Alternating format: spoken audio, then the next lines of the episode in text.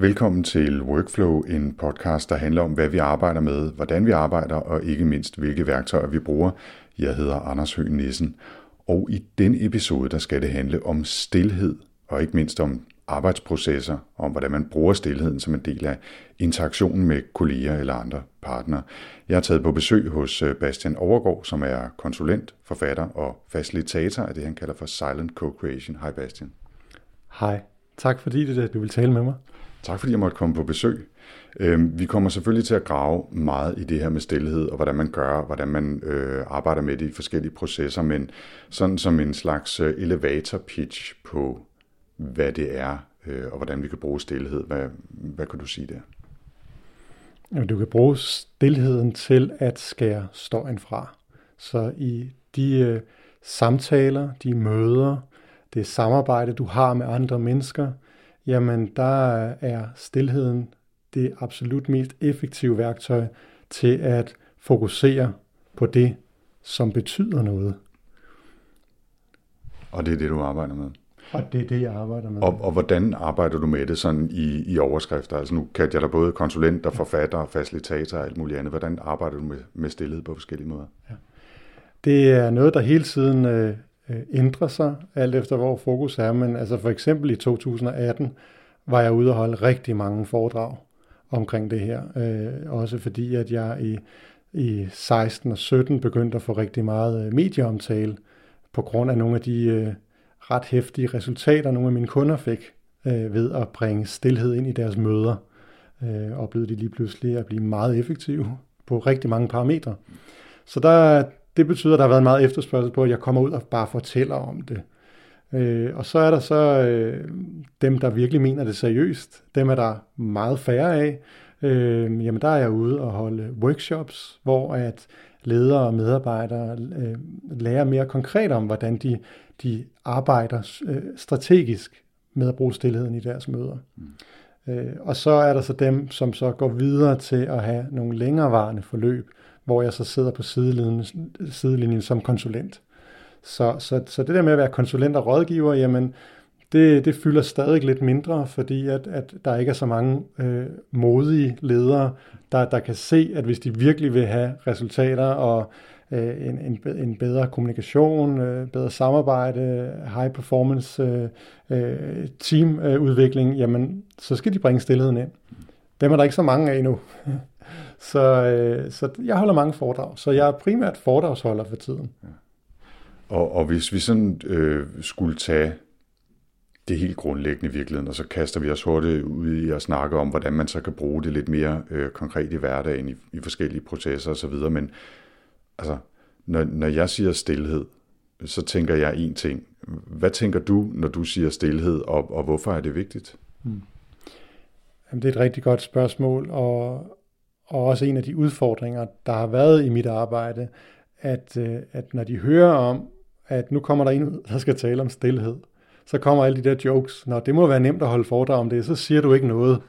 Eller folk tror, at de skal sidde og være stille en time i et mødelokale, eller de skal ud og stå i en rundkreds i ude i skoven og tage sokkerne af og, og lave et eller andet mærkeligt, øh, åndeligt, meditativt. Når jeg taler om stilhed, så taler jeg om den stilhed, vi kan skabe sammen. Den stilhed, der er, når, når flere mennesker er samlet, og vi øh, undlader at bruge vores ord i korte perioder af vores samvær. Så, øh, så, så lidt, som jeg også sagde til dig, før vi gik i gang med optagelsen, man kan sammenligne øh, hvad kan man sige, den måde, jeg arbejder med, med stilhed. Du kan sammenligne det med intervaltræning. Så, så det er jo meget populært inden for, for, for sportsverdenen og træning for tiden at, at tale om Uh, high intensity interval training, hvor at man jo efterhånden ved, at, at hvis du virkelig vil have resultater, så skal du ikke stå på løbebåndet i fire timer. Så skal du uh, lave nogle meget korte sprint, og så holde nogle pauser. Sprint og pause.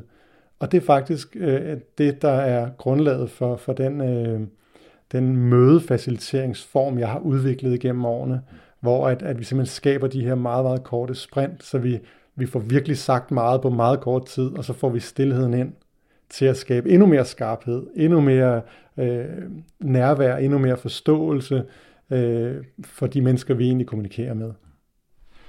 Lad os, lad os bare prøve at kaste os ud i det, ikke? Fordi det, er jo, det her er jo en podcast, der handler om arbejdsprocesser og, og værktøjer til det, og øh, vi kan starte med at fokusere på det, og så har jeg sådan nogle, øh, i sikkert øh, løbende nogle øh, spørgsmål, der også kan brede det lidt ud til, hvad stilhed måske også er, eller øh, hvor det kan give udfordringer, og, og hvad ved jeg, ikke? Øh, parentetisk kan jeg bare lige fortælle, at øh, vi inden vi gik i gang her, også lige to minutters stilhed. Det kunne man jo godt have valgt at tage med, men, øh, men det giver sådan nogle mærkelige fornemmelser. Øh, og, og jeg synes egentlig, det var hyggeligt og, og, og fint. I professionel sammenhæng indskyder jeg bare lige, før du får lov til at sige noget igen, Bastian. Det er frygteligt uhøfligt, men, men det er jo sådan en lille smule hårdt at være gammel radiomenneske, fordi stilhed i radioen, det, det er svært at håndtere, ikke? Altså, det er et virkemiddel, man virkelig, virkelig skal tænke over, om man bruger, fordi hvis nogen tuner ind, og de hører stilhed, så deres første tanke er noget er gået i stykker, og så øh, ringer de alle sammen ind og vil have at vide, hvorfor deres antenne ikke virker, eller hvad der er i vejen med deres radio, ikke? Det er lidt nemmere med podcast, kan man sige, ikke? Fordi der har man ligesom selv valgt det, der, men selv der kan man være sådan lidt, hov, altså, mm. hvad fanden, er det jo tør for batteri, eller hvad pokker skete der, ikke? Så det er virkelig, øh, der er nogle øh, kontekstafhængige øh, ting der, ikke? Som, som øh, kommer i spil, ikke? Men altså, øh, men, det, men det er spændende med stilhed. Og så tilbage til det med dine arbejdsprocesser. Hvordan kan man bruge, eller hvorhenne kan man bruge stilhed i firma eller en organisation eller, eller en anden proces? Hmm. Jamen altså, jeg bliver nødt til lige, før jeg svarer på det spørgsmål, det er helt og kommentere det, du lige talte om der. Det, Fordi det er, det, jeg har været ude så mange i radioprogrammer netop også, og, og podcast, hvor folk siger, skal vi ikke lige prøve det? Øh, og det, det er jo ikke mediet til det, og, og jeg oplever også folk, jeg taler i telefon med, som tænker, nå, men det er jo ham der med stillheden, og nu skal han ned med med hatten, så, og så er de bare stille, øh, og, så, og, og så står jeg der, hallo, hallo, er du der? Øh, og, og, og det er jo faktisk, nu sagde du også, at, at vi var stille sammen før, men, men, men der øh, vil du så også opleve, at jeg jo sørgede for virkelig at facilitere det, jeg sørgede for at forventningsafstemme og sætte rammen for det, så det ikke var akavet og mærkeligt. Øh, og, og det er der mange, der undervurderer, øh, at hvis du vil bruge det her som et professionelt værktøj, så handler det om, at du virkelig du rammesætter det rigtigt. Øh, så til, for at svare på dit spørgsmål, hvordan det ligesom kan bruges, hvor det kan bruges, jamen altså det kan bruges i alle de møder, hvor at, at mennesker, der arbejder sammen, mødes for at skulle videndele, udvikle, øh, træffe beslutninger. Og det er jo, det er jo alt lige fra det ugemødet, afdelingsmødet, til ledelsesmødet, strategimødet, øh, innovationsdagen, øh, medarbejderdagen. Alle de steder, hvor man i en organisation mødes. Jeg går ikke ud og hjælper sælgere med at bruge stilhed som et salgsværktøj over for kunder, de ikke øh, kender. Jeg har været ude at holde foredrag for, for, i, i salgsnetværk og for salgsledere, øh, som kan lade sig inspirere af det, fordi at det, der er jo ikke noget værre end en sælger, der bare snakker og snakker. Og, og man ved jo inden for god salg, at der skal man kunne holde kæft. Men det er ikke det, jeg arbejder med. For det, jeg arbejder med, det er, altså mit værktøj kalder jeg Silent Co-Creation. Og det er jo fordi, at det er en, det er en samskabelse, der foregår. Så vi, vi, vi skal facilitere en, en tryg ramme, hvor at du ikke siger, hvorfor er han nu stille? Det er noget, vi ved. Nu er vi stille herfra, og vi er stille dertil. Der er fuldstændig klare rammer for det. Og det skaber den her tryghed, som man kan bruge til i en virksomhed, at, at man får tid til at reflektere, man får tid til at formulere øh, det, man skal sige, så man bliver meget skarpere, øh, hvilket også er derfor, at mange af møderne med stillhed er meget kortere, fordi man får tid til at redigere ordene, inden de kommer ud af munden på en. Og så, op, så er, der, er der den værdi, der kommer oveni, det er den øh, relationsskabelse, det er nærvær, der sker. Altså jeg, jeg plejer at sige, at stilhed, det er teambuilding på speed, øh, fordi at det simpelthen, øh, altså, der er ikke noget som stilhed, der skaber den her, den her følelse af samhørighed og nærvær. Jeg plejer at sammenligne med det, vi oplever på et stadion, når vi står fem tusind mennesker og holder et minut stilhed til en mindehøjtidelighed. At det har vi jo besluttet os for på, på tværs af kulturer og landegrænser, at, at det er det, vi i en støjende verden, hvor vi bare kører og kommunikerer, så er det stilheden, vi bruger til at vise vores, vores yderste respekt. Øh, og som jeg plejer at sige på min foredrag, så, så det minut, der, der er stilheden jo ikke akavet og mærkelig og øh, åndelig, medmindre man gør den til det. Den, den, den skaber tværtimod et, et fokus, et nærvær, en respekt, et, øh, en samhørighedsfølelse. Og det er nogle ret vigtige elementer, hvis man vil, hvis man vil have en god arbejdsplads og, og skabe nogle resultater sammen. Lige i forhold til det med, med minuttets øh, stilhed der øh, til mindehøjtid eller lignende, øh, det handler jo også om, at det er sat i en kontekst. Og det er faciliteret, ligesom du faciliterede vores minuts øh, stilhed, før jeg tændte for mikrofonen, så øh, bliver den også faciliteret, altså udtalt eller ej, men der er en sådan fælles forståelse af, at konteksten er, at vi godt kan være sammen og ikke sige noget. Og det, det er meget få øh, sammenhæng, det ellers er i. Ikke? Jeg kommer også til at tænke på det der med, at du nævner sælgerne. Altså nogle gange så kan det jo være et totalt power move, ikke at sige noget og bare kigge på folk. Ikke? Men det er jo ikke det, du hjælper folk med. Altså øh, du hjælper folk med at være sammen om, om øjeblikke af stilhed eller perioder af stilhed. Ikke? Så lad os prøve at, at snakke lidt mere konkret om, hvordan et møde eller sådan en silent co-creation-proces kunne foregå med den her slags stillhedsintervaltræning, som du kaldte det. Mm. Ja, men jeg, jeg vil gerne øh, give sådan en, en, en tommelfingerregel, som jeg, øh, som jeg ved rigtig mange virksomheder har, har haft succes med at, at implementere. Det betyder ikke, at det er så det, det, det, det er. Men det er, hvad kan man sige, bare et, et udgangspunkt for at prøve det af. Der kan man, øh, jeg har, har lavet sådan en, en ti procent regel, og jeg vil sige, at rigtig mange steder, der kan man egentlig, hvis man er meget utålmodig, så kan man lave det til en fem procent regel. Øh, fordi det, det handler egentlig om at investere ti procent af, af mødetiden i stilhed. Og, og den skabelon, som jeg ligesom har præsenteret for, for folk, som, som folk har taget til sig, det er, hvor du placerer, du deler stilheden op i tre, øh, tre afdelinger. Så det er i starten, der har man et eller to minutter stilhed, øh, og så har du det tre fjerdedel inde i mødet, øh, der har du et, et eller to minutter stilhed, og så har du det til allersidst, hvor der er et eller to minutter stilhed. Mm.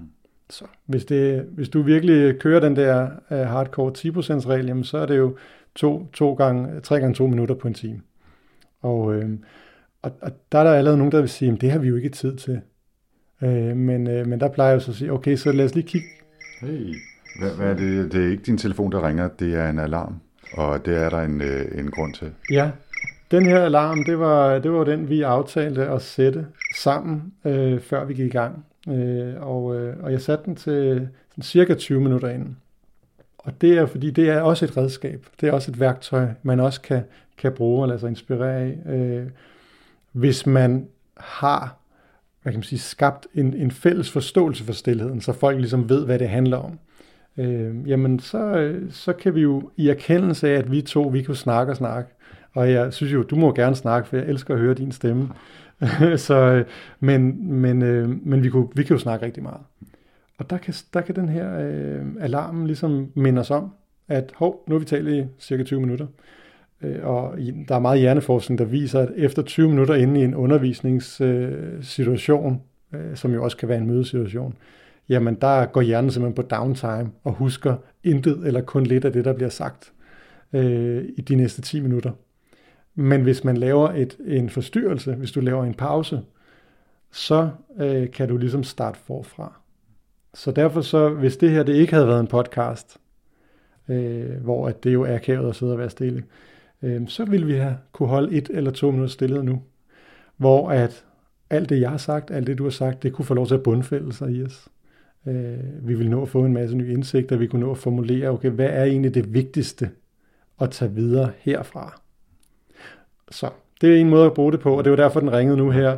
Ja. Æ, og så det var en, det var en planlagt øh, afbrydelse, kan vi, kan vi øh, skyde ind og sige og afsløre her. Ikke? Og, og ja, øh, så kan vi holde en, en pause eller ej, men, men bare den her afbrydelse lige, at vi har forholdt os til, ja. at, at vi, hvad var det for en situation, vi var i, og så kan vi vende tilbage til det nu med måske fornyet spørgsmål, eller forhåbentlig samle tråden op fra før.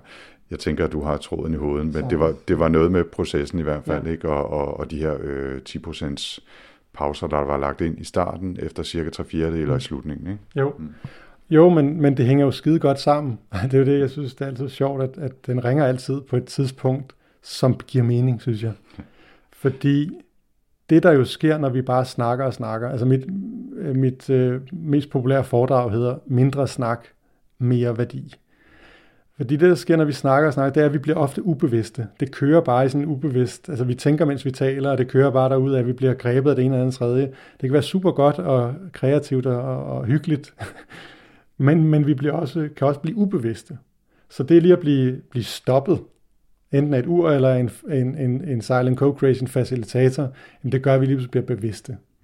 Så hvis vi går tilbage til det, vi talte om her før, med de her, hvor vi som tommelfingerregel starter med at sige tre stilhedsbreaks øh, på et møde, jamen det, det, det den gør i starten, det er, at vi lander i mødet. Vi kan bruge den til at lande, fordi de fleste af os jo kommer fra et eller andet møde, eller noget andet, vi har haft travlt med, øh, og, og hjernen er fuld af tanker og informationer og kompleksitet og støj, og så skal vi lande og være til stede og, og kunne fokusere og måske tage nogle beslutninger, eller sørge for, at det er den rigtige viden, vi får delt. Der er det så, at stilheden ligesom skaber det her. Nu er vi her. Nu er vi til stede. Og der er, det er simpelthen den ultimative måde at lande på. Hvis vi ikke bruger stilhed, så er der et andet, en anden, et andet værktøj, som de fleste bruger til at lande i et møde. Og det er small talk. Det var lidt det, vi gjorde. Da vi kom, du kom ind ad døren her, og vi snakkede. Vi kunne tale om tusind ting. Og det var vores måde ligesom at lande og sige, nu er vi her, og nu, nu skal vi lige, nu er det os to, der skal holde møde. Men det skaber jo også, altså vores hjerne skal jo stadig forholde os til rigtig mange øh, impulser og input, øh, øh, hvor stilheden den renser ligesom ud. Og, øh, og det var derfor, vi, jeg, jeg faciliterede et minuts stilhed, inden vi gik i gang med interviewet. Og det gjorde for eksempel for mig, at jeg lige faktisk kunne lande rigtigt øh, og være mere fokus, fokuseret på det, vi skal nu. Så i det møde, hvor vi starter med det, jamen der vil vi så opleve, at talen vil være meget mere fokuseret. Vi kommer ikke ud af, af det samme antal tangenter, som man hurtigt kan. Men når vi så alligevel er kommet tre fjerdedel ind i mødet, så begynder vi at sige, sådan, nu, nu, nu kommer vi op mod finalen af mødet, hvor der måske gerne skulle træffes nogle beslutninger, eller nogle opsummeringer, eller et eller andet. Jamen der har vi så det næste break, som enten er advaret via en telefon, der er planlagt, eller en facilitator, der, der sørger for, at den, den bliver sat lige præcis der, hvor at den skal. Der kan du se det som, et, som et time-out, en time-out, en, en, en, en pitstop, et pitstop. Øh, en Formel et-bil kan jo ikke vinde, hvis ikke den også lige investerer den der tid i pitstop, for lige at blive fyldt på. Og der er især noget af det, som, som rigtig mange melder tilbage til, især introverte medarbejdere, Øh, som ofte kan have svært ved at komme til orde, hvis de sidder på en arbejdsplads med rigtig mange ekstroverte øh, snakkehoveder, øh, som ligesom mig, der godt kan lide at snakke, og måske kan snakke lidt hurtigt en gang imellem. Der kan det her pitstop gøre, at man som introvert lige kan sige, okay, der var det her, og der var det her, og der var det her, der blev talt om, og den her fejl, den her misforståelse. Altså, man kan tit, hvis man sidder på sidelinjen som observatør, til nogen, der sidder og snakker, så ser man nogle gange nogle rigtig vigtige ting.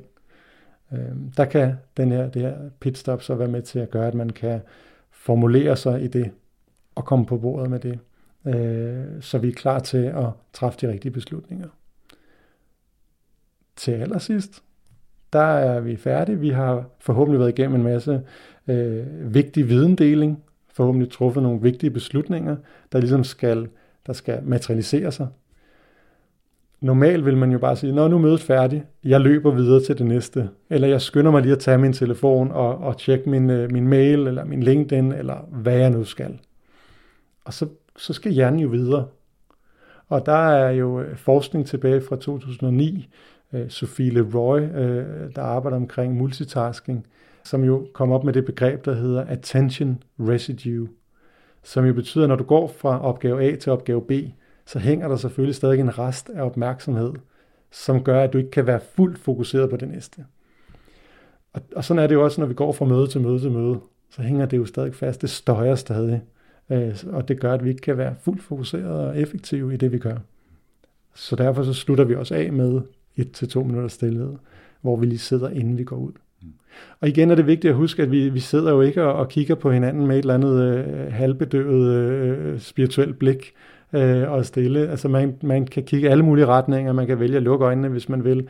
Hvis man synes, det at lukke øjnene er, virker for meditativt, så holder man dem åbne. Det gør jeg for eksempel øh, mest.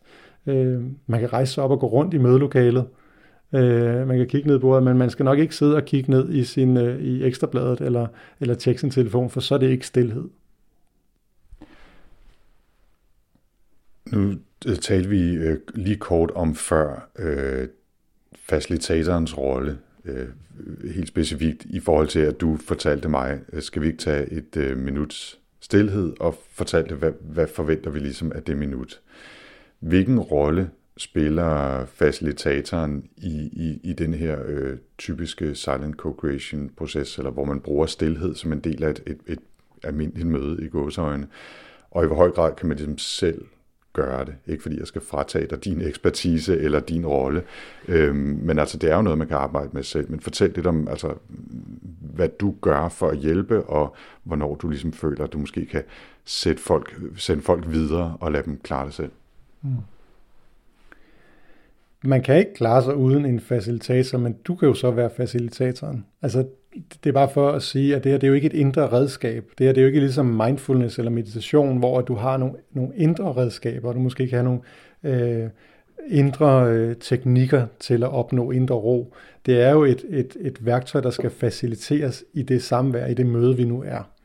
Så, så, så for at gøre det her, hvis du skal tage den videre fra, at jeg har gjort det nogle gange, jamen, så skal du påtage dig facilitatorrollen, eller udpege en anden, der gør det.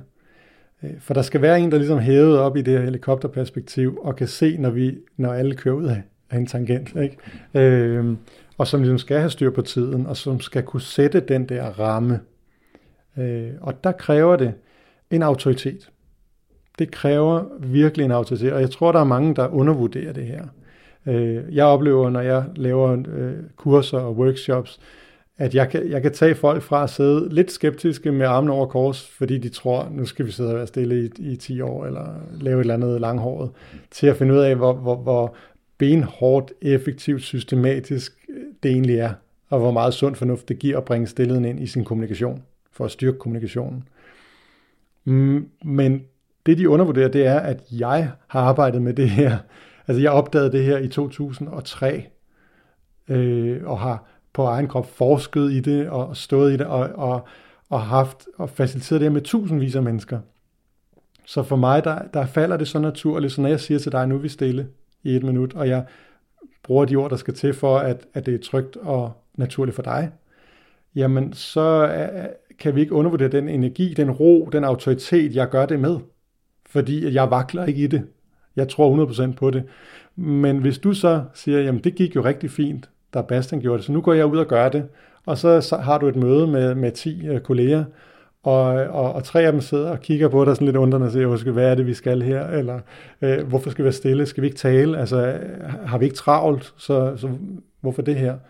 Jamen, hvis du vakler i det, hvis du står og, og, og virker som om, at du tvivler på, at det egentlig giver mening det her, jamen så falder det ret meget til jorden. Og det har jeg desværre oplevet, at, at, at, at, at der er mange, der gør. Så det, det kræver, når du skal tage det videre selv, jamen det er jo en, en træning. Så, så, så man kan sige, facilitatoren skal kunne hvile i stillheden selv. Facilitatoren skal kunne have alle argumenterne klar til, hvorfor vi skal gøre det her. Og det kan jo kræve både sådan en, en, en meget sådan logisk, mental øh, hvad kan man sige, proces, hvor du kan researche, du kan gå ind og læse om andre virksomheder, der har brugt det her, øh, topledere, der har succes med at facilitere stillhed, øh, så du kan måske kan namedroppe og, og ligesom blåstemple det her over for, for skeptiske kolleger, men så også, at du selv har prøvet det. Så altså, for eksempel min proces igennem mange, mange år, det er jo, at, at jeg har jo ud over de eksperimenter, jeg har foretaget på sagsløse mennesker ved at, ved at lave alle mulige projekter, hvor folk skulle være stille sammen på forskellige måder. Jamen så har, har familier og venner og, og kærester og, og sågar dengang jeg var single også øh, øh, dates har, har skulle, skulle ligesom øh, være med til ligesom at og, og finde ud af, hvad er det, der sker i den her stilhed, ikke? Så det er no, en, man lige har mødt og siger, skal vi ikke starte med bare at sidde i fem minutter, inden vi begynder at tale, og sidde og køre vores plader af, og sige, jamen jeg er sådan og sådan, og jeg tjener sådan og sådan, eller hvad man nu kunne finde på at sige dumme ting på, et, på i, en, i, en, first date. i en first date, mm. slash jobsamtale, mm. uh, kind of situation. Mm. Uh, jamen, hvad sker der der? Og, og det vil sige, at jeg har prøvet at opleve både de akavede måder, og der, hvor det måske ikke skulle have været fem minutter, men hvor det skulle have været halvandet minut. Jeg har prøvet at se, hvad der sker, når vi sidder i en time sammen. Jeg har prøvet at sidde i ni dage i stilhed. Og alt, alt, alt det her gør, at jeg, jeg hviler hundrede procent i, i, at, at, i stillhedens værdi.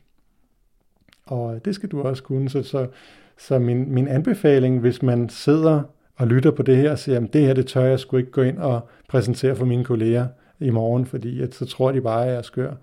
Jamen så start med at læse om det. Gå ind og, og, og google stillhed og, og i, i møder. Øhm, og så øh, find nogen, du stoler på. Om, om det er en kæreste, eller en, en, en fætter, eller en, en ven, eller hvad det er. Og så start med at sige, jamen skal vi lige prøve at være stille i to minutter? Start med et minut, hvis det er for farligt med to. Og så lav din egen, øh, hvad kan man sige, øh, udforsk det selv, så du får din egen empiri. Fordi det du vil opleve for eksempel, altså nu her, da vi var stille i et minut, hvis ikke det var fordi vi skulle så i gang med en podcast, så kunne jeg jo have spurgt dig, hvordan var det?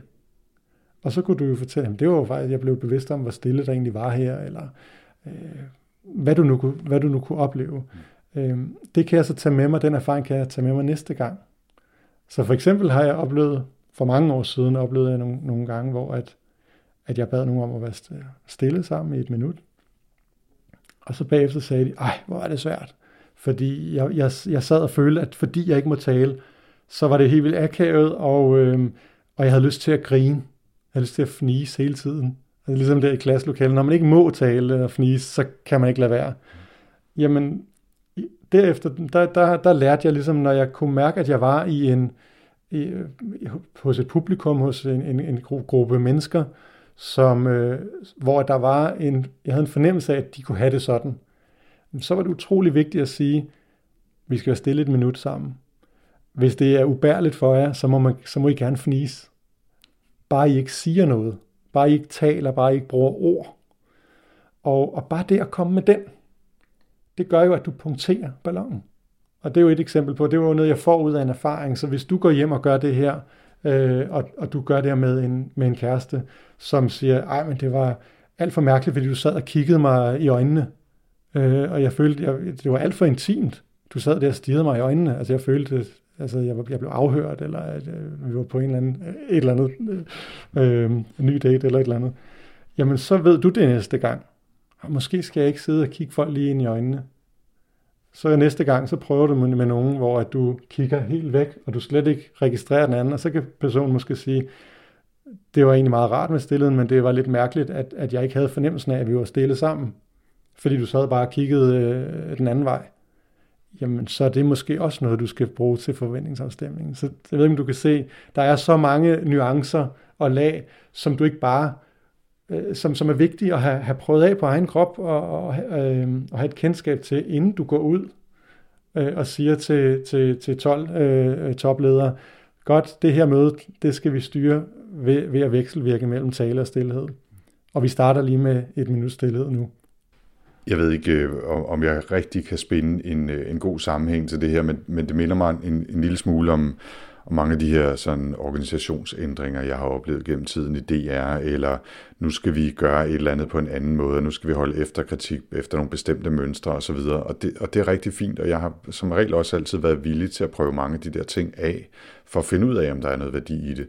Men en stor udfordring har som regel været, at dem, der har kommet og introduceret øh, nye måder at lave idéudvikling eller efterkritik eller møder på, de har ikke prøvet det andet end på et, et lille kursus. Altså, de har ikke levet med det. De er ikke trygge i, at det er noget, vi gør, fordi det virker. De er mere trygge i, hvis man kan kalde det, det er noget, vi gør, fordi vi har besluttet det. Og der, der synes jeg, der ligger en, en vigtig forskel, og jeg synes, øh, ikke fordi jeg vil sidde og øh, fuldstændig, øh, hvad hedder sådan noget, ublu, øh, bede folk om at ringe til dig og, og bruge dig som facilitator, det synes jeg gerne, de må, hvis de har lyst, det synes jeg vil være en god idé, men der er altså noget værdi i, at det er nogen, der kan sige, det virker.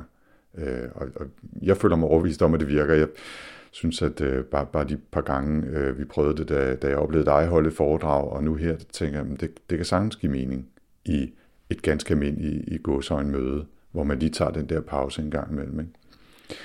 Så var der en anden ting, mens jeg har ordet. Det er mig, der har mikrofonen. Jamen, du skal endelig så kan du få lov til at være, så du får lov til at være det stille. Jeg, ikke? Men, jeg er træt af at høre min egen stemme.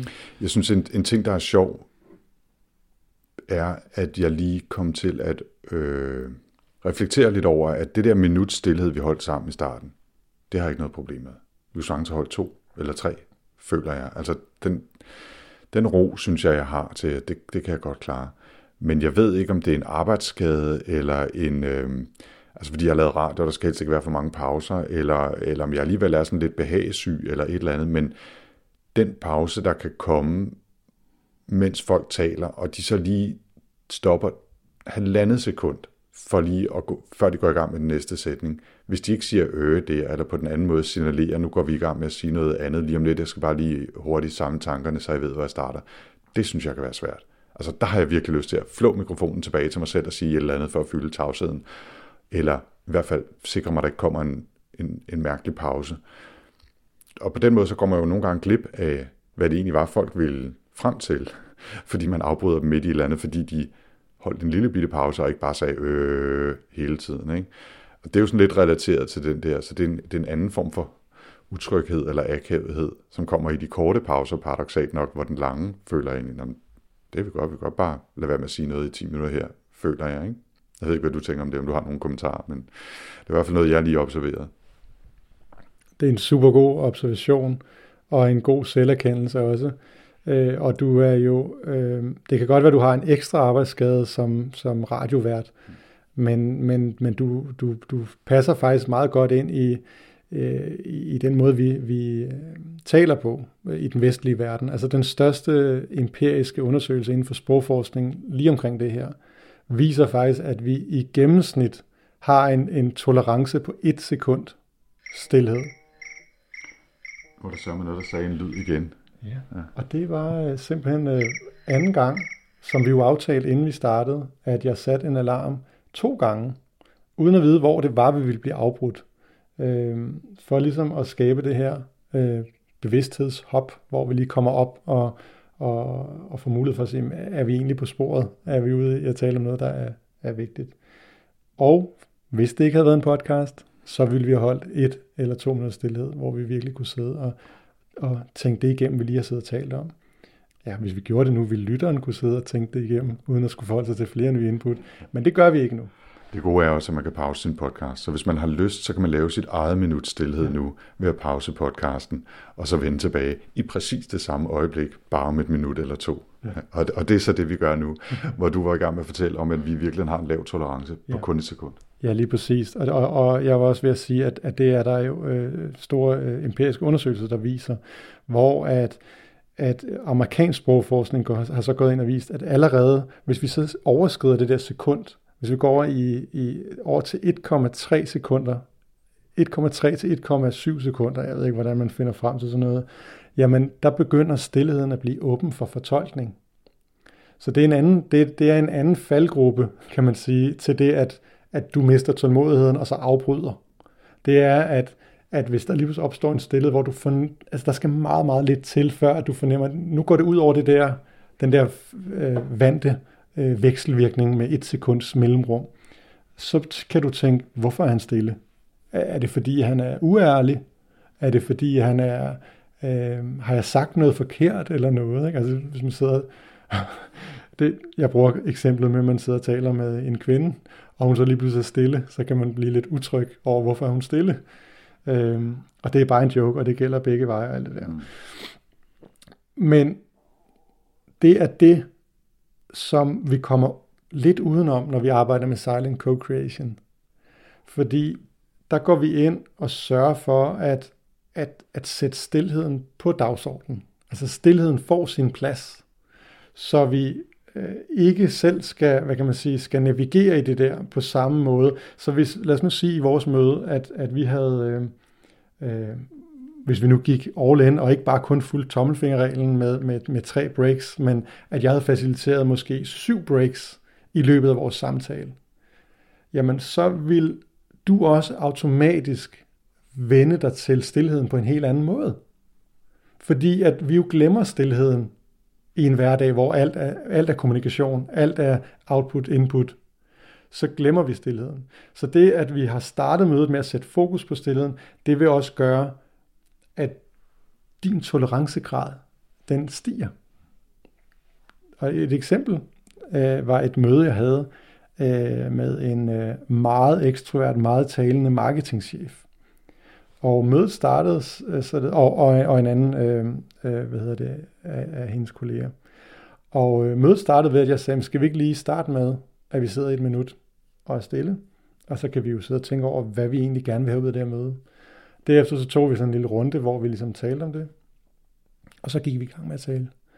Og der gik ikke særlig lang tid, så, så sad hun og, og, og, og rakte hånden i vejret, sådan ligesom en, i en skoleklasse.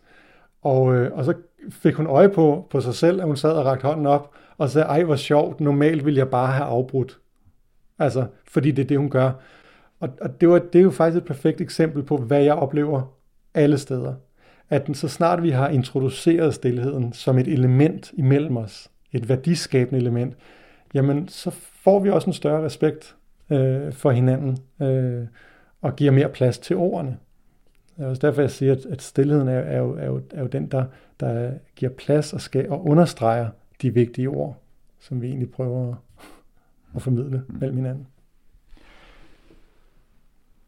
Du nævnte lige her, at, at du nogle gange bruger altså flere pauser end, end de tre, som er basis, cirka fem til ti procent øh, afhængig af, hvordan man gør på de her tidspunkter, midt, trekvart og, og slut. Ja, det, er, det er en tommelfingerregel, ja. Det er ikke en basis. Der er, men der er, en tommelfingerregel. Ja. Hvordan kan man, øh, det lyder så også som om, at man i nogle sammenhæng kan skrue, skrue væsentligt op for det, og tænke sådan lidt mere struktureret om, hvordan man bruger, han har sagt mellemrummene mellem pauserne, mm. øh, på, på en mere struktureret facon, hvis du lige kan, kan bare give en antydning af, hvordan det kan foregå.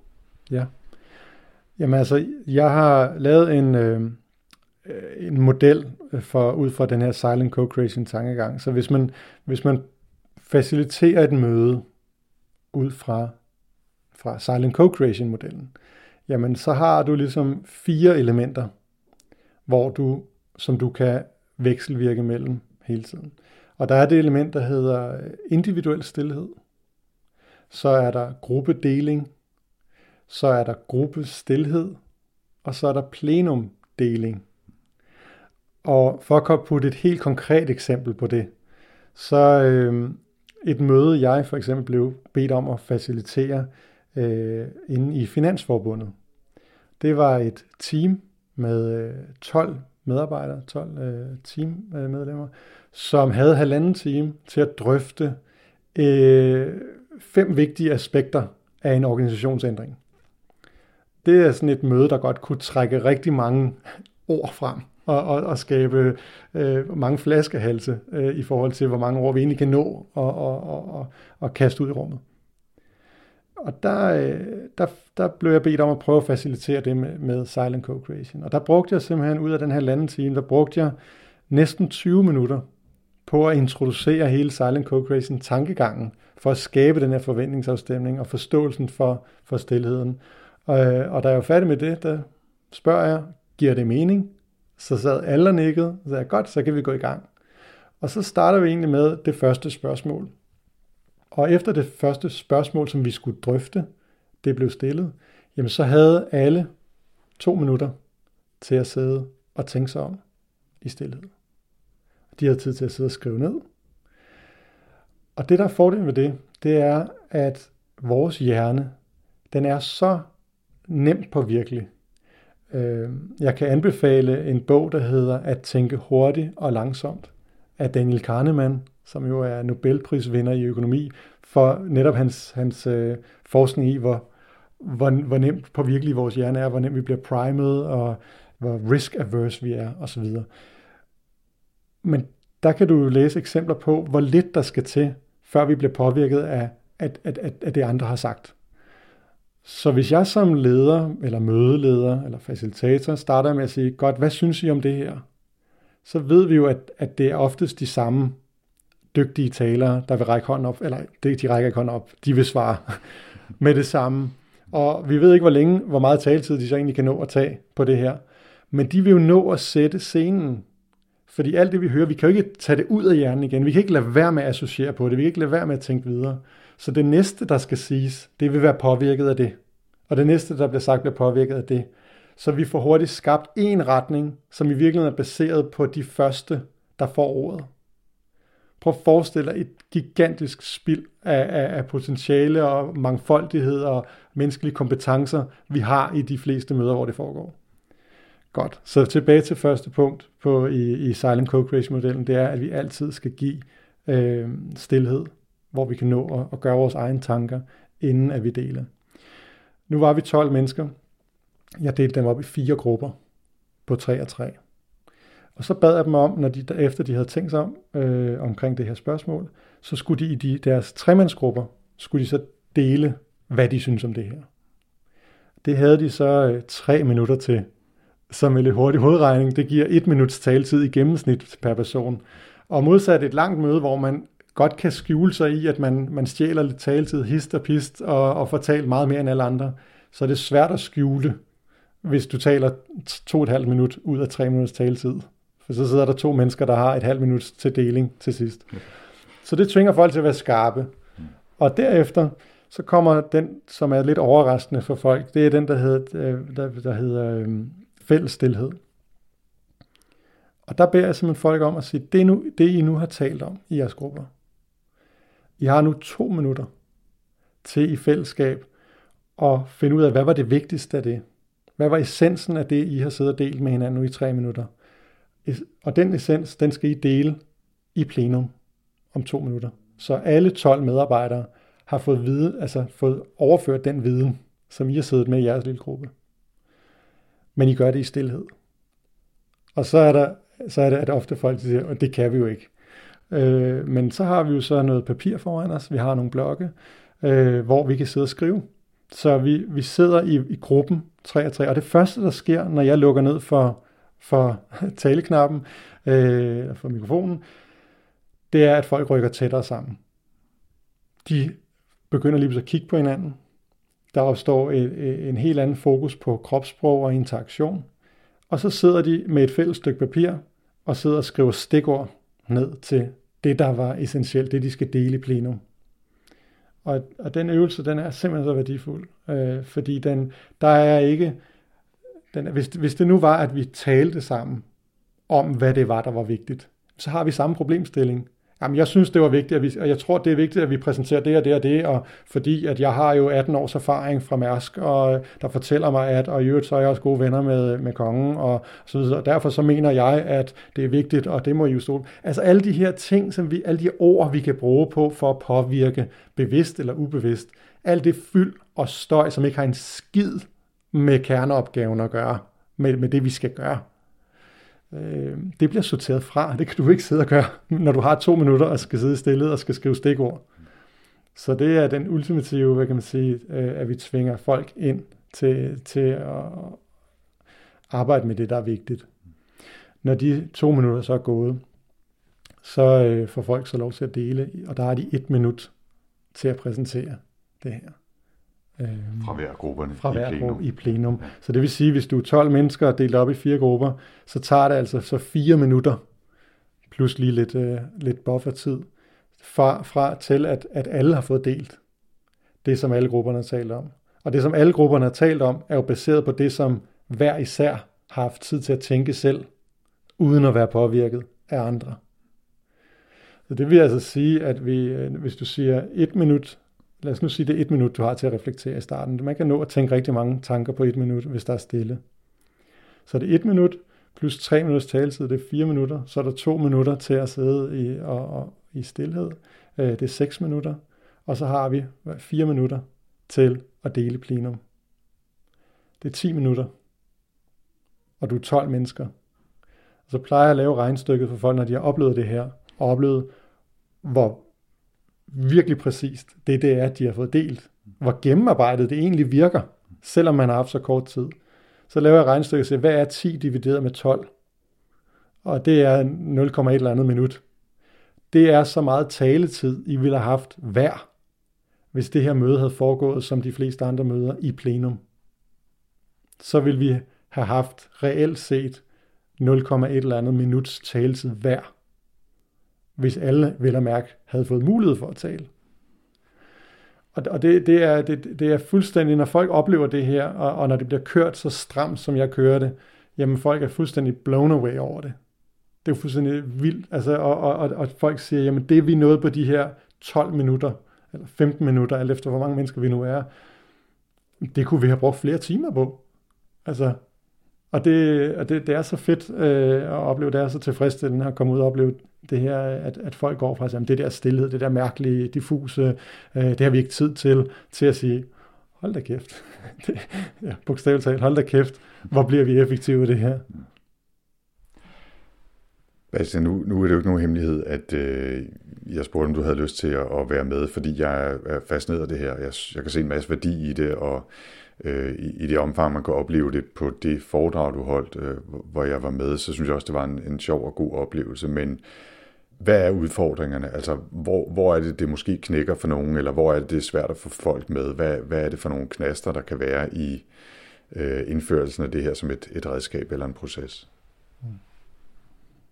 Jamen, den absolut største knast er, at lige så naturligt stillhed burde være som en del af vores kommunikation, lige så unaturligt er det blevet i vores øh, støjende samfund. Og, og det vil sige, at, at, at, at du skal over den der øh, øh, modstand, der kan være mod stillheden, den der indre modstand. Øh, vi, skal, vi er oppe imod...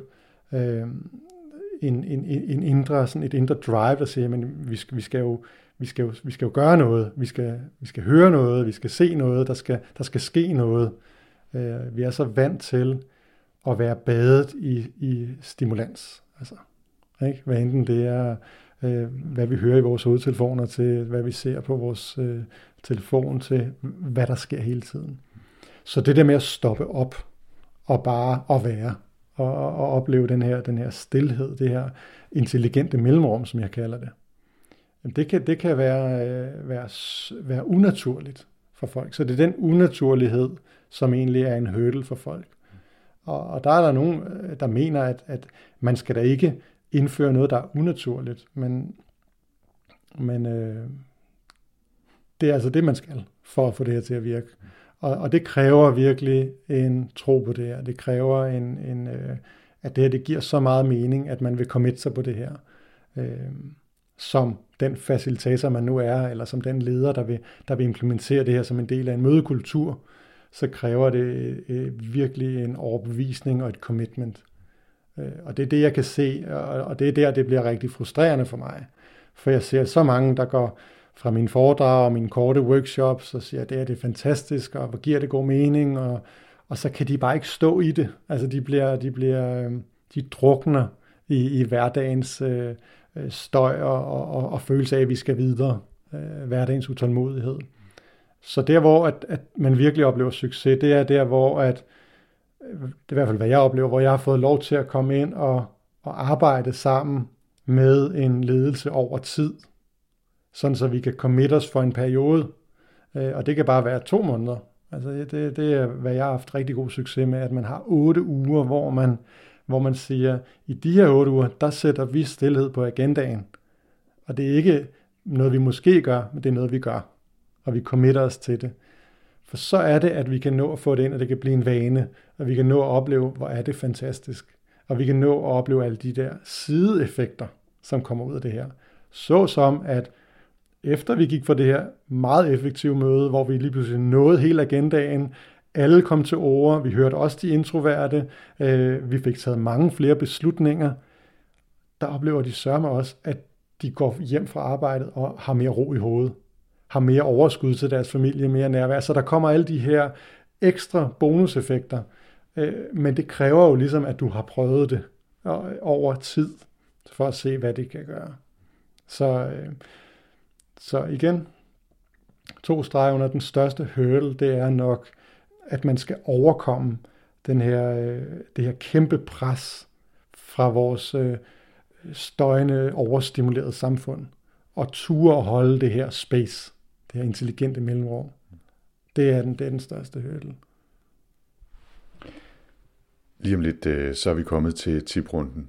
Men først så skal vi lige forsøge at, at måske trække nogle af de endnu større linjer og, og i virkeligheden følge op på det, du lige talte om, altså vores, vores støjende øh, samfund. Og støj og, og stillhed, det her, det handler jo om, om både nogle konkrete ting i forhold til altså, lyd og, og fysisk støj og larm øh, fra ting og apparater og folk, der, der råber og trafik og musik og øh, videoer i baggrunden og alt muligt. Og det handler jo også om mentalt støj, altså det handler om at kunne være stille øh, med sine tanker, og der er jo også meget fokus på mind, mindfulness og meditation i, i de her år, men, men, øh, men der er også især kommet fokus på den rolle, teknologien spiller, øh, og der er jo decideret kommet et backlash, eller et techlash, øh, som man kalder det, som firmaerne i en eller anden grad måske også er begyndt at forholde sig til med, med screen time på, på iOS-dimserne, hvor man kan se, hvor meget man egentlig bruger, og man får hjælp til at slå sine notifikationer fra, osv., og alt det som et, et, et slags blødt oplæg til dig, Bastian, til, til lige at,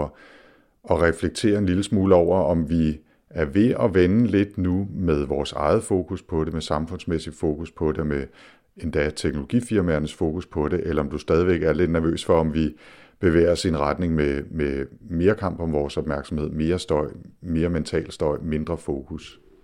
Mm. Ja, altså nu, nu er jeg jo noget så gammeldags som pessimist. Velkommen i klubben. Ja, det, det er meget irriterende. Øh, og og, og jeg, jeg, jeg tror virkelig, at, at, vi, at, at verden bliver mere støjende, og der bliver en, en større kamp om vores øh, opmærksomhed. Jeg, jeg ser, at altså, de børn, vi har i dag, hvor vi kan se, at, at, at, at altså, den... Øh, fuldstændig splittet opmærksomhed, den der fuldstændig manglende evne til at fokusere og koncentrere sig omkring noget, øh, altså omkring deep work, altså omkring virkelig at få lavet noget, der betyder noget. Øh, det er jo skræmmende, øh, og, jeg, og jeg tror simpelthen, at, at vi som menneskehed skyder os selv i foden ved at, øh, ved at, at spare mellemrummene væk. Og det er jo det, vi gør. Vi, vi, vi har lignet os så meget, altså vi... Og, og, og får alle de her, den her, den her støj og alle de her, der er så dygtige til at manipulere os til at, til at, at kigge ned i skærmen hele tiden.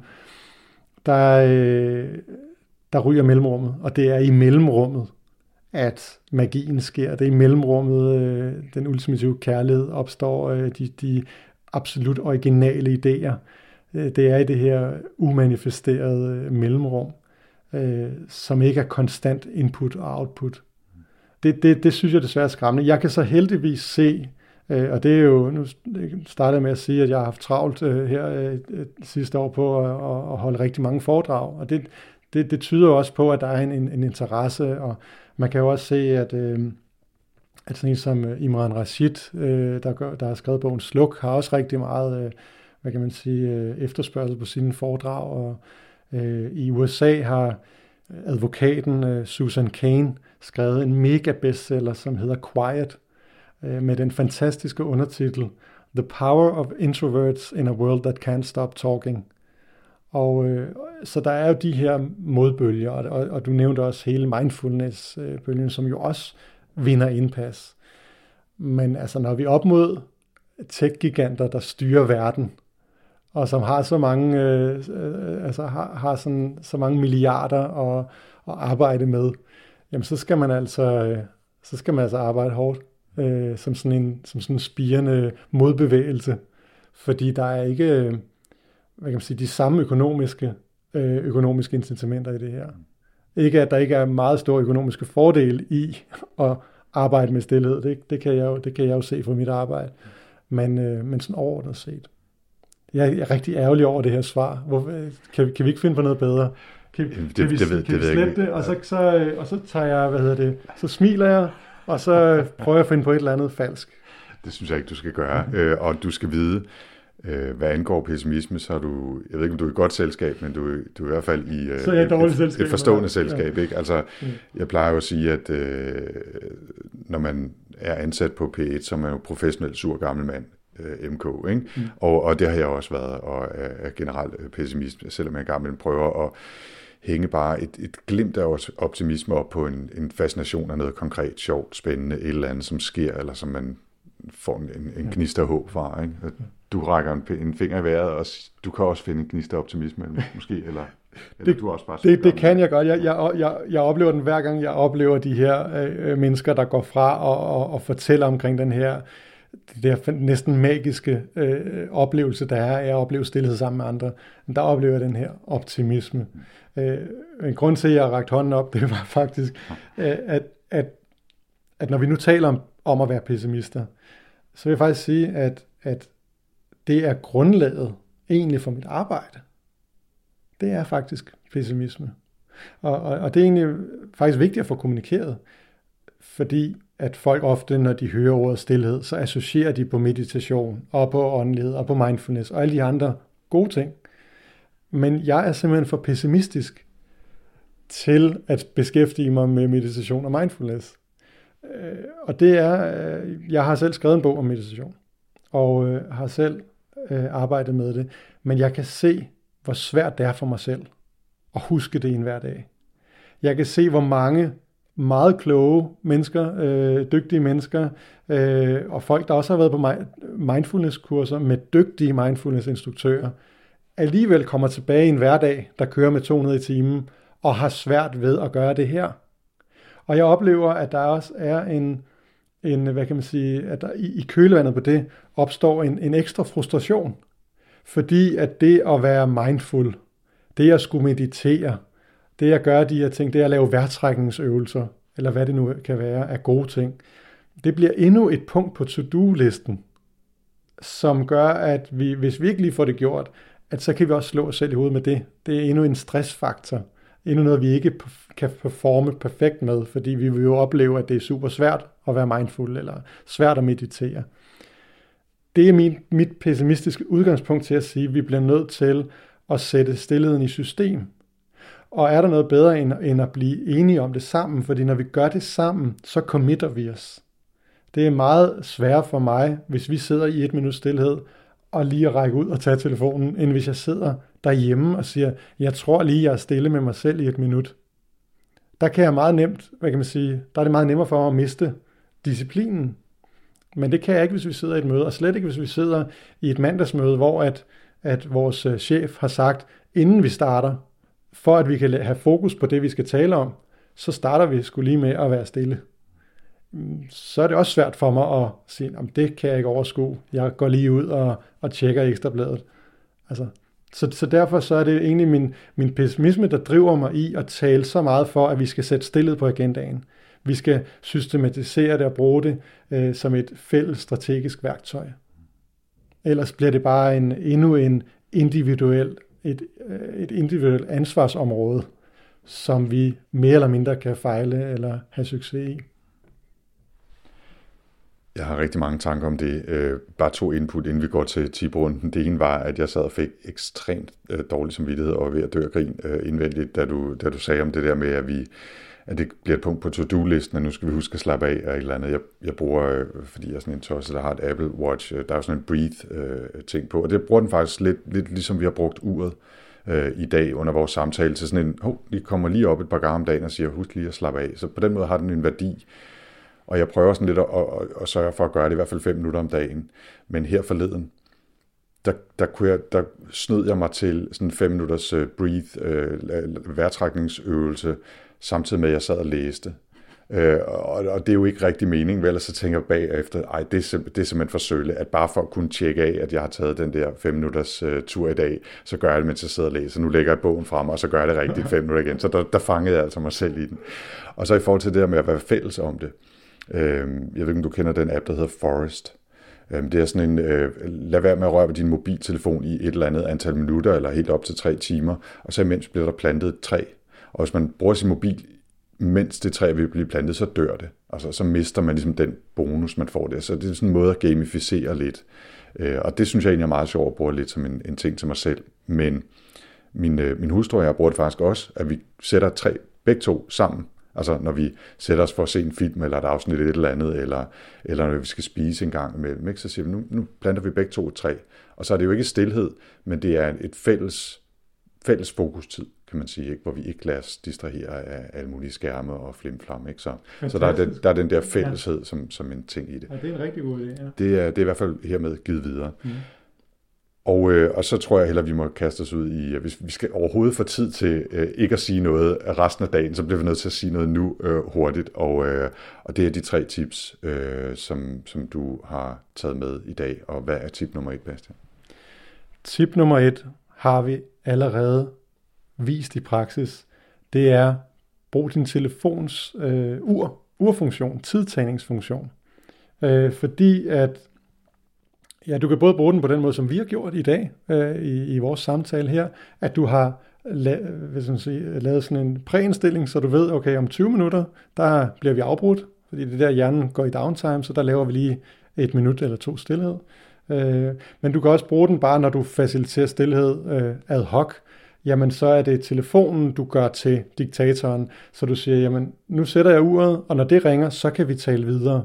Sådan så du ikke skal sidde og kigge ned på et ur, eller øh, kigge op på et ur på væggen, eller noget, men, men der er ligesom, at du, du kan slippe det, for du ved, når, når, når du hører den der tone, så begynder I at tale igen, og det giver, det skaber et frirum, det skaber, det, det, det skaber den her ansvarsfrihed, hvor folk ikke skal holde styr på, hvornår er det, vi skal begynde at tale igen. Så jeg, jeg har, det er, det er den, hvad kan man sige, teknologi, jeg bruger allermest i mit arbejde, det er, at når jeg er ude og facilitere, og foredrag og møder, Så, så bruger jeg min telefons øh, tidstagningsfunktion i kombination i øvrigt med fly mode.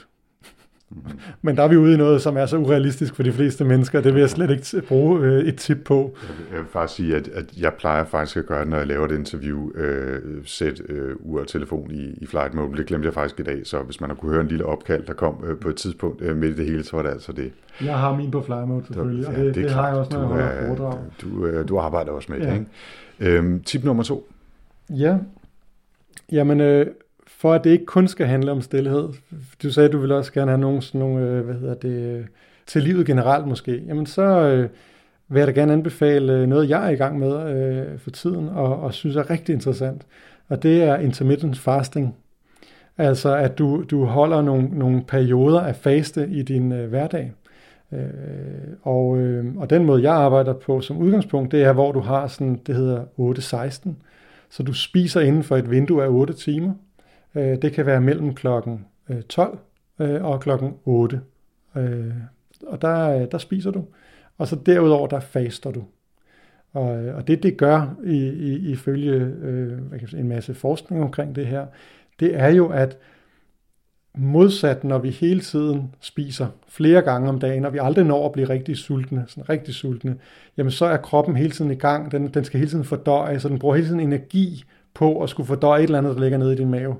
Og ofte så når du at spise, inden den har fordøjet det, det du spiste sidst. Med intermittent fasting, der kommer du ud i den der faste periode, hvor at, at din, din krop faktisk har brugt det op, den skal. Og så bruger den ikke energi på det, så kan du bruge energi på, din, på, på dine tanker, så du kan opleve, at du er meget skarpere og meget mere fokuseret. Du går også ind og, og arbejder med alle mulige ting i forhold til din øh, hvad hedder det, insulin, øh, Spikes, spikes og så videre, så videre, som gør, at du ikke, så du brænder mere fedt, og alle de her forskellige ting og sager.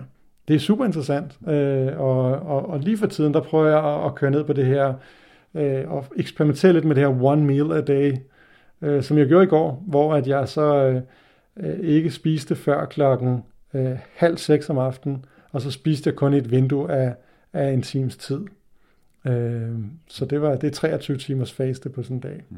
Og det er egentlig lidt ligesom stilhed, at du giver din krop en stilhed, som gør, at du kan være meget skarpere, at du skærer noget af støjen fra, at du skærer den der konstante input fra. Mm. Så kan man egentlig lave en lille sammenligning med det. Det er, det er et rigtig godt tip. Øh, I åbenhedens navn øh, skal jeg måske sige, at jeg også selv arbejder med, med I F, som det hedder, blandt venner på forskellige måder, og og heller ikke har spist siden øh, i, i går klokken tyve, og ja, nu er det nu er klokken et eller andet lidt over elleve her til formiddag, så så imponerende er det heller ikke, men min næste Nej. måltid er klokken seksten i dag, så ja, ja. det er sådan noget, som kan virke skræmmende på mange, men ja. som efterhånden bare bliver en del af, af hverdagen. Fedt, at du også gør det. Vi skal lige have et tip mere, Bastian, før vi lukker og slukker. Ja, og der er simpelthen så kedeligt, at, at det, det bliver stillet igen, og, fordi jeg vil gerne give lytteren, dig der lytter med derude nu, det tip, at prøv det nu bare. Altså prøv nu og, og, og, øhm, og sætte dig med nogle mennesker, om det så er kolleger, øh, eller om det er øh, venner, familie til at starte med. Og, øhm, og, og sæt dig ned og sige, øh, prøv at jeg har hørt den her podcast, øh, Det kunne måske give god mening, at vi prøvede det her. Tag din telefon frem, sæt den på tidtagning, hvis de er med på det, og ja, start med et minut. Sige, hvordan, og så når du har gjort det, så spørg, hvordan var det? Og så ud fra, hvad de siger, det kan være, de synes, det var vildt fedt, det kan også være, de synes, det var, det var vildt dårligt, så prøv det igen, og prøv det igen, og prøv også at eksperimentere med to minutter, og se, hvad der sker, fordi så vil du se, det udvikler sig også, og du bliver skarpere i det, du, du kommer til at hvile mere i det. Det kan du jo bruge i din, øh, i din familie til at, at skabe ord. Det kan være svært, hvis man har små børn, øh, så det, man skal ikke øh, ja, forvente det, det umulige. Øh, men, øh, men, men hvis man nu har en, en, en, en partner øh, derhjemme, man kan gøre det med, øh, eller en ven, øh, og du kan gøre det på en, et cafémøde. Altså, jeg gør det altid, når jeg, når jeg mødes med, med folk, øh, for det er en perfekt måde at lande på, og gøre, at vi, vi kommer ind til det, der er vigtigt, og vi skærer alt bullshitten og støjen fra. For nylig havde jeg en, en, en, en veninde, som er flyttet til, til New York, øh, og hun var så øh, hjemme og, og, og besøg øh, i Danmark, og der, der sad vi så på en udendørs café, hvor der var biler og mennesker, der gik og kørte forbi, øh, og, og jeg siger, skal vi, skal vi lige starte med, med, med, med to minutter stillhed? Og så siger hun bare, nej, fem minutter, siger hun. Fordi hun kom lige fra New York, og hun havde bare brug for det. Og jeg var sådan, nå okay, det var, det var også en mundfuld, øh, selv for mig, lige der, ikke? Og, og, og der var sådan et, jamen, jeg var måske parat til to minutter, men, men, men da, da vi så kom over i de tre og de fire, jamen så nåede jeg faktisk at mærke, hvordan jeg faldt ned. Jeg nåede at, alle de tanker, der faldt på plads, og alle de ting, jeg kunne have sagt til hende, som egentlig var fuldstændig ligegyldigt. Og så da vi begyndte at tale, der var det bare, der var vi bare spot on på, på en virkelig, virkelig dyb og, og fantastisk samtale. Og det var godt, for hun havde ikke så meget tid, inden hun skulle videre. Så det er det, det, det, det tredje tip. Prøv at bringe stillheden ind og prøv det af. Og, og del det meget gerne med mig. Hvis du har nogle gode eller dårlige oplevelser, så skriv til mig og del det, fordi at, at vi skal have det her ud, og det er jo stadigvæk, det er jo stadigvæk nyt og mærkeligt i den her verden. Så vi skal have det på, på dagsordenen. Så... Og meget passende, så er vi nået afslutningen, og Bastian Overgaard, øh, tak fordi I måtte komme på besøg her på, på Amager og have en lidt paradoksal snak om stillhed med dig. Øh, og, og hvor kan folk finde dig? Nu sidder vi her med øh, hyggelige tekrus, vi har drukket fin te, hvor der jo står en U R L øh, og en webadresse på. Er det der, folk skal fange dig, hvis de vil kontakte med dig? Hvor kan de finde dig henne? Ja, de kan finde mig på, som der står på den her kop, så står der mindresnak punktum nu. Og hvis man glemmer det, og man husker mit navn Bastian, og man husker, at det handler om stilhed, så kan man også bare google Bastian og stilhed, så er jeg næsten sikker på, at min, at min hjemmeside kommer frem, eller nogle, nogle interessante artikler, øh, der er. Øh, det er der, man ligesom kan, kan læse en masse ting inde på min hjemmeside, høre øh, min podcast, der hedder ti Stille, hvor jeg også har nogle virkelig interessante mennesker, ledere inden det, det handler om ledelse og stilhed i en travl hverdag. Og så er der jo LinkedIn. Jeg, jeg gik af Facebook. Jeg, er der, jeg har stadig min profil, men jeg har ikke brugt Facebook aktivt i tre år, hvilket jeg er meget stolt af. Til gengæld så er jeg rimelig aktiv på LinkedIn og deler to til tre opslag om ugen, øh, som øh, jeg har hørt inspirerer mange mennesker til at bringe stillhed ind i deres liv. Så man kan connecte med mig på LinkedIn, man kan følge mig på LinkedIn, hvis man ikke vil øh, presse sig på, bare tryk follow. Hvis man connecter med mig, så kan man jo referere til, at man har hørt din gode podcast. Det synes jeg, man skal gøre, og vi linker i hvert fald, øh, vi siger som om, at, at det var en større virksomhed. Jeg linker øh, i show notes til den her podcast. Øh, og vi vil fortælle om de assistenter, der sidder ja, rundt om, og ja, lydmændene og meget, meget stille, lysfolkene. Meget, meget stille P A. Det er den eneste podcast, der har, der har lysfolk med. Det, det synes jeg er ret fedt. Ja, men I må gerne holde fri nu, vi er, ja, det er ved færdige. Ja, bare I går bare nu. Ja, det er, det er ved at være overstået. Ej, jeg linker I, selvfølgelig. Men I linker? Vi linker i show notes, både til din hjemmeside og din, din LinkedIn-profil selvfølgelig.